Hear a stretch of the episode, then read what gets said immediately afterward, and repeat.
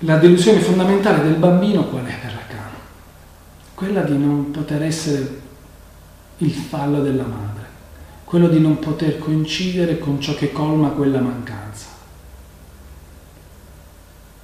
L'oggetto feticcio è quell'oggetto che incarna, Lacan parla a questo proposito del velo, parla a questo proposito del sipario, parla a questo proposito potremmo dire di un ultimo strato di realtà prima che il bambino possa fare l'incontro con quella che è la mancanza della madre.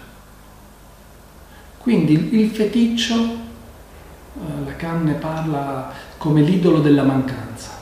Il feticcio è il simbolo del fallo. Il feticcio permette, potremmo dire, di fare i conti con ciò che sarebbe quella mancanza che si dà a vedere o che non si dà a vedere. E il feticcio appunto è quel, quell'oggetto inanimato, quell'oggetto che uh, fa presagire qualcosa che il perverso si rifiuta di prendere atto. Invece il piccolo anzo, come sottolinea Lacan, il, non è un perverso, ma è un nevrotico.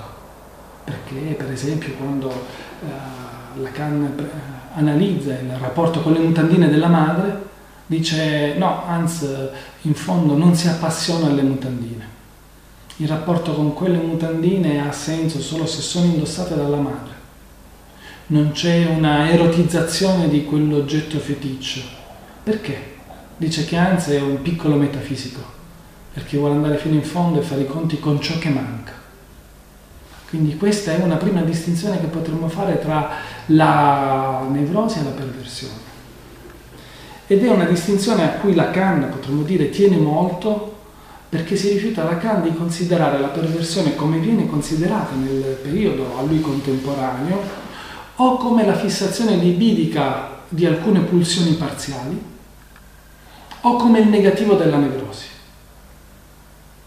Come se fosse la possibilità, eh, come se ci fosse la possibilità nella perversione di tradurre nella realtà quello che i nevrotici sognano, come dire, i, i buoni lo pensano, i cattivi lo fanno. Credo che ci siano anche delle pubblicazioni che portano in giro questo tipo di, ehm, di formulazione per spiegare per esempio la differenza tra un nevrotico e uno psicopatico, tra un nevrotico e un eh, perverso. E invece per Lacan la questione della perversione può essere compresa solo se si prende in considerazione la questione del fallo, la questione del rapporto con il fallo.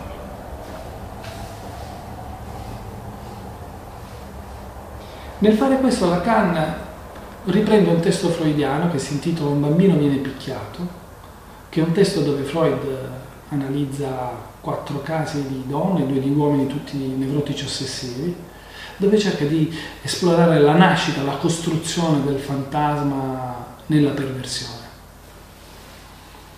E eh, Lacan, riprendendo Freud, ripercorre queste tre tappe di costruzione di questo fantasma perverso.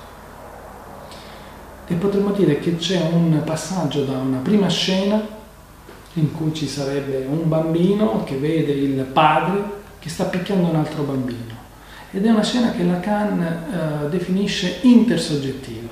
Perché? Perché in una scena intersoggettiva noi passiamo dal duale a una dimensione ternaria.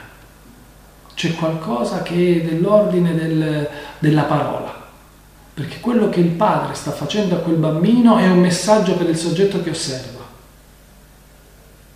Quello che sta succedendo è un qualcosa che uh, dice del legame tra il soggetto e il padre. Che um, lo preferirebbe a quell'altro bambino che viene picchiato o che lo picchia per non farlo sentire da meno ma poi c'è un altro passaggio nella costruzione di questi fantasmi perversi che scivola verso il duale, dove non è più un altro bambino viene picchiato al mio posto, ma io vengo picchiato dal padre. su questo piano duale scompare appunto il riferimento a un elemento terzo che è cruciale. Ma quello che fa vedere Lacan è che quello che costituisce il punto, potremmo dire, di decantazione del fantasma perverso è quando si passa a una condizione dove scompare il soggetto e Lacan considera quest'ultima situazione una situazione desoggettivata perché il soggetto esiste come un puro occhio dove un bambino viene picchiato è la frase del fantasma. Un bambino eh, viene picchiato è ciò che succede, ma non esiste più il soggetto che ritrovavamo all'inizio in quella condizione intersoggettiva. Il soggetto esiste come puro occhio. E in realtà la frase un bambino viene eh, picchiato dovrebbe essere riportata come a plurale, tanti bambini vengono picchiati. Quindi come se ci fosse una proliferazione eh, di questo scenario, di questo scenario dove il soggetto scompare.